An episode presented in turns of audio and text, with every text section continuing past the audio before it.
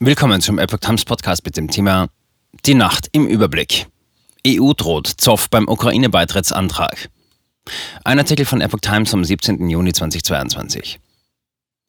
Die von Russland angegriffene Ukraine will unbedingt die Aussicht auf einen EU-Beitritt. Eine Hürde auf dem Weg. Die Einschätzung der EU-Kommissionspräsidentin. Ein Überblick über Entwicklungen in der Nacht. Einen Tag nach der Kiew-Reise von Bundeskanzler Olaf Scholz und seinen Kollegen aus Italien, Frankreich und Rumänien kann die Ukraine auf weitere Unterstützung für ihre Ambitionen auf einen EU-Beitritt hoffen. Die EU-Kommission in Brüssel will gegen Mittag ihre Empfehlungen zum Umgang mit dem ukrainischen Antrag auf einen EU-Beitritt abgeben. Auch soll es Empfehlungen und Analysen zu den Beitrittsanträgen der Moldau und Georgiens geben. Nach DPA-Informationen wird sich die Behörde unter der Leitung von Ursula von der Leyen voraussichtlich dafür aussprechen, der Ukraine und der Moldau den Status als EU-Beitrittskandidaten zu geben. Zugleich dürfte nach Angaben aus Kommissionskreisen klargemacht werden, dass weitere Fortschritte im Beitrittsprozess an konkrete Bedingungen geknüpft werden sollten. Bei der Ukraine geht es demnach um Fortschritte bei Rechtsstaatlichkeit und im Kampf gegen Korruption. Das ebenfalls einen EU-Beitritt anstrebende Georgien soll nach Angaben aus Kommissionskreisen hingegen erst nach der Erfüllung von Auflagen den Kandidatenstatus bekommen. Das Land würde demnach wie derzeit Bosnien-Herzegowina und das Kosovo vorerst nur ein potenzieller Beitrittskandidat sein.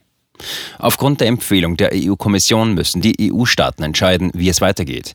Die Ansichten der Regierungen zum Thema gehen bislang weit auseinander. So halten Länder wie Portugal und die Niederlande die Vergabe des Kandidatenstatus an die drei Staaten im östlichen Europa nach Angaben von Diplomaten für verfrüht und rein symbolisch. Deutschland will Ukraine als EU-Kandidat. Bundeskanzler Olaf Scholz und Frankreichs Präsident Emmanuel Macron sprachen sich dagegen am Donnerstag in Kiew dafür aus, dass die Ukraine Beitrittskandidat wird. Deutschland und Frankreich argumentieren, dass der Kandidatenstatus die Aufnahmeentscheidung nicht vorwegnimmt und auch nicht mit einem Zeitrahmen verbunden ist. So ist die Türkei beispielsweise schon seit 1999 Beitrittskandidat. Scholz sagt im Vorabend im ZDF Heute Journal, der Weg der Ukraine in die EU sei ein sehr voraussetzungsvoller, der auch sehr lange Zeit in Anspruch nehmen könne. Der Status als Beitrittskandidat bedeute aber, dass die Hoffnung auf dem Weg nach Europa für die Menschen der Ukraine konkret werde. Zum Zeithorizont sagte der SPD-Politiker, das könne niemand seriös beantworten. Aber es lohnt sich, das ist doch die Botschaft. Als Voraussetzungen für einen EU-Beitritt nannte der Kanzler in ZDF und ARD Fortschritte etwa bei der Rechtsstaatlichkeit und der Korruptionsbekämpfung.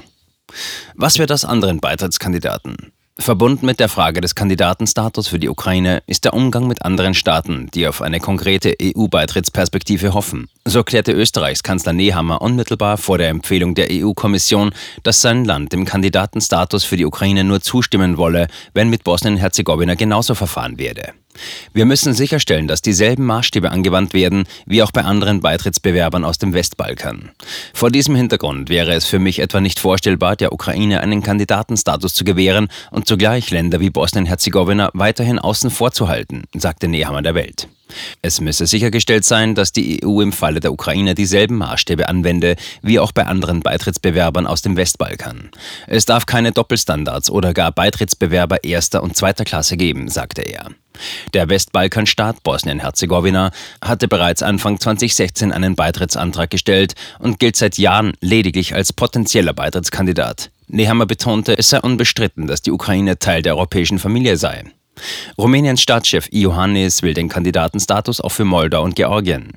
Der Ukraine, der Republik Moldau und Georgien nächste Woche beim Europäischen Rat einen EU-Kandidatenstatus zu garantieren, ist wesentlich dafür, ein starkes und dauerhaftes Schild um unsere Werte herumzubauen, sagte er in Kiew. Das wird heute wichtig. In St. Petersburg findet das Internationale Wirtschaftsforum statt, zu dem in diesem Jahr wegen des Krieges viel weniger ausländische Gäste gekommen sind. Der russische Präsident Wladimir Putin will in diesem Rahmen erläutern, wie er die Rohstoffgroßmacht trotz der Sanktionen weiterentwickeln will.